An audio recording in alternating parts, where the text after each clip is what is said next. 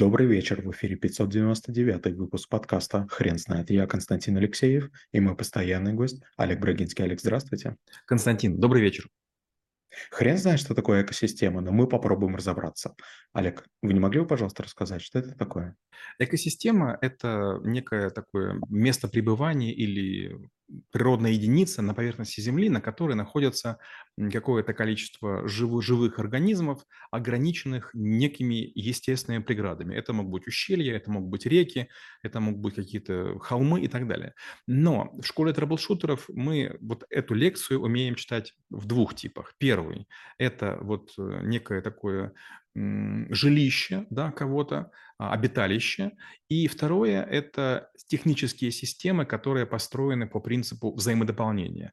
Крупные организации рано или поздно строят суперприложение, называется супер-эп, или они строят экосистемы, в которые ходит многое. Например, я работал в организации, у которой был свой телеком, свои продуктовые магазины, свой лизинг, свое страхование, свой банкинг, свои инвестиции и свои заправки, и в какой-то момент времени мы начинали делать интеграции.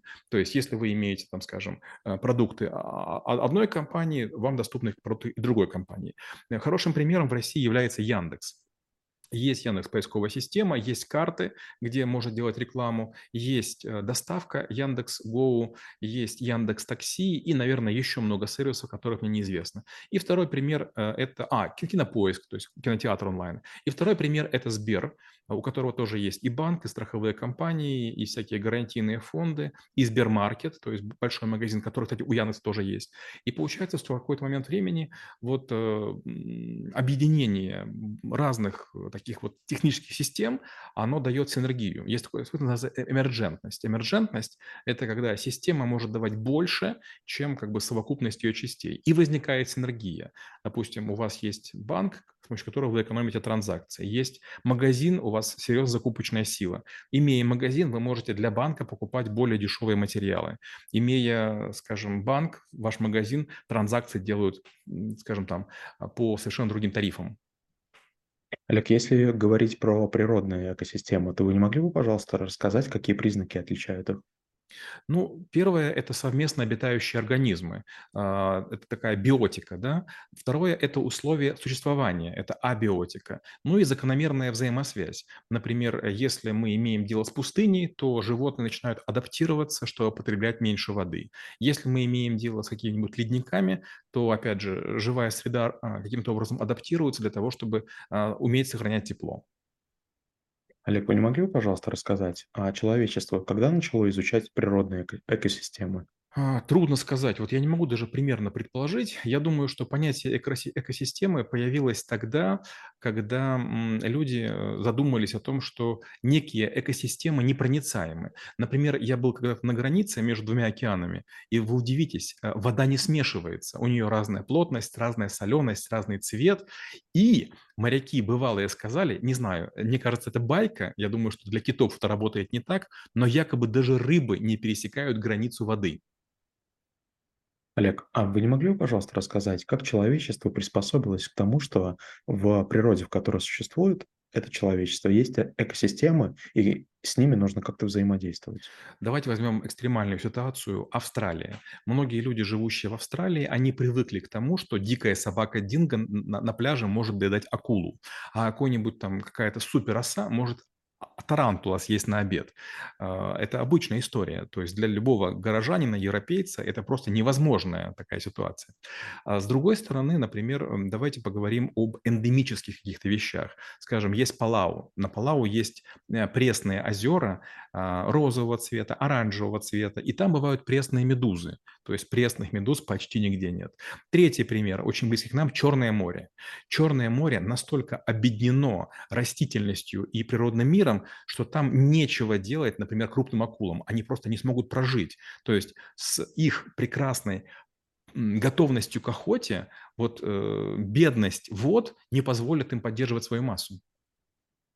Олег, расскажите, пожалуйста, человечество, а есть ли какой-то пример в нашей истории, когда а, некоторые эк- экосистемы были стерты с лица Земли? Если есть такие примеры, то поняли ли мы, что экосистемы нужно сохранять и жить в них?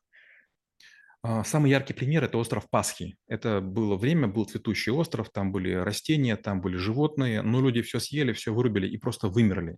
И когда как бы, вот, цивилизация полностью исчезла, стало понятно, что уже уроки не извлечь. А сейчас такая же история происходит из-за таяния льдов. А, когда еще я учился в школе, нам географ говорил, что лет через 20 Мальдив не будет. Ну, к счастью, там есть насыпные какие-то истории, но все равно мальдивианцы уже имеют приглашение для того, чтобы жить в Австралии. И когда-нибудь Мальдив не станет, потому что самая высокая точка Мальдив, когда я там был, Северное Мале, это 1 метр 90 сантиметров над уровнем моря. То есть в какой-то момент времени некоторые острова перестанут существовать, потому что они опустятся на 30 сантиметров или на 40. И с этим ничего сделать нельзя. То же самое, например, а, некоторые экосистемы исчезают из-за крупных строек. Я забыл, как называется этот остров, я на нем был. Но на острове добывали какие-то то ли боксита, то ли еще что-то. Это было недалеко от Австралии. И островитяне э, получали очень серьезные дотации от компании одной австралийской. Настолько большие, что они летали лечиться на материк. Но когда закончились полезные ископаемые, оказалось, что ничего на острове нет. Рекультивацию земель сделать невозможно. Там страшно перерытые такие как будто бы огород великаны копали.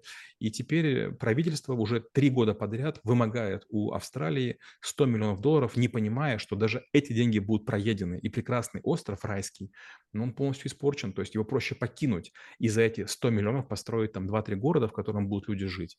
Но вот как бы они об этом не думают. Олег, есть ли примеры, когда человек а, сделал выводы из своей деятельности и заново или с нуля восстановил какую-то экосистему и продолжает ей пользоваться.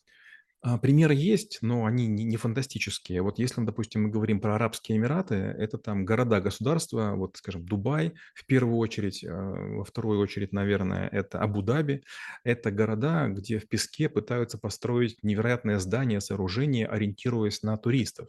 Но мало кто понимает, что когда закончится нефть, есть большая вероятность, что не хватит денег поддерживать эти экосистемы. Знаете, время от времени есть фотографии, показывают, что типа в Дубаях очень очень многие богатые люди бросают свои машины и они там в песке. На самом деле это пыльные бури. То есть время от времени в Дубаях происходят то жесточайшие пыльные бури, то жесточайшие штормы с дождем. Вот буквально 7, кажется, августа в Дубае был ужасный дождь и ужасный был, ужасный был э, шторм. И вопрос, вот сегодня у них есть деньги на чтобы это все восстанавливать, а что будет потом? Сегодня строится город в Эмиратах, называется Лайн. По-моему, 170 километров будет зеркальная линия. И вот с одной стороны восхищаюсь тем, что они делают, а с другой стороны как математик я вам скажу следующее. Строить линию – это глупость несусветная. Лучше строить бублик. Потому что математически в линии расстояние между двумя людьми будет около 50 километров в среднем. А если мы сделаем бублик, это будет меньше трех. Олег, если э, говорить об экосистемах, которые строят компании, вы не могли бы, пожалуйста, рассказать, как а, эта мысль появилась у человека и а, начало свое развитие? Знаете, я только пример приведу. В какой-то момент времени я написал хакерский редактор, а потом я увидел, что есть архиватор Arch. Я подумал, а если я встрою в редактор архиватор. Я это сделал. А потом я встроил в редактор системы операционной Command.com. Получается, когда у вас есть продукт, добавить соседние ближайшие – это очень разумно, это естественно. Например, когда мы имеем дело с фэшн-магазинами. Некоторые начинали с шортов, некоторые начинали с шлепанец, некоторые с э, футболок, но лет через пять все продают все. То же самое здесь. Если у вас есть какой-то бизнес, вы можете понять, что какие-то смежные бизнесы позволяют зарабатывать много. Так, допустим, поступал в свое время Amazon. А, в какой-то момент времени он сделал marketplace, но потом начал очень усердно убивать своих лучших торговцев. То есть у кого большие прибыли, Amazon начал строить такие же бизнесы. Или, допустим, продуктовые магазины. Сначала торгуют с полки, а потом строят STM, собственной торговой марки. То горошек делают, то масло, то, там, не знаю, хлеб, потому что понимают, что вот дополнение э, вот такими сапплементарными или сателлитными продуктами существенно увеличит прибыльность и маржу. Олег, интересно узнать, когда экосистема для компании– это все-таки не выход, а проблема. Всегда это проблема. У меня была компания Bitec, и я тоже, когда я затевал, я тоже строил экосистему. Я хотел построить систему онлайн выдачи кредитов, онлайн страховок, а, кредитное бюро, третейский суд, а, интернет-терминалы, интернет-магазин, ну и несколько компаний. И первое время все было очень здорово. То есть мы строили системы, мы патентовали, мы объединялись. Но в какой-то момент времени я вдруг понял страшную вещь, что несбалансированная экосистема приводит к тому, что в кризис страдают все бизнесы сразу. И получается, что э, когда нет кризиса, крупные бизнесы, они спонсируют маленькие. А когда есть кризис, эти маленькие бизнесы, которые не крепли, их приходится отрезать. Это было очень больно. Олег, тогда интересно очень узнать, а каким образом стоит выгодно строить свою компанию, чтобы, с одной стороны, это выглядело как эта экосистема с точки зрения пользователя, где он видит разный ряд продуктов, которые решают все его проблемы, но с другой стороны, финансово и э, юридически это было все разделено. Когда я банком руководил в Украине, я вдруг понял, что у меня есть много подразделений, которые мне не нужны. Я выделил клининговую компанию, я выделил охранную компанию, я выделил инкассацию. И когда я все это выделил в отдельное предприятие, мне стало так легко жить. Получается, я свои проблемы переложил на, ру- на, на руководителя этих компаний. Раньше не выход охранника, подбитый глаз или там перегар, это была моя проблема, да. А когда у меня было много маленьких компаний, я в любую секунду могу охранника взять у бывших коллег, или где-нибудь еще. Моя инкассация не успевает, я возьму где-нибудь еще. У меня были курьерские службы в интернет-магазине, у меня были свои колл-центры, но во время больших праздников я нанимал даже машины конкурентов и операторов конкурентов. Поэтому, вот знаете, когда Ситибанк хотел купить э, Альфа-банк, а, он сказал очень странную вещь.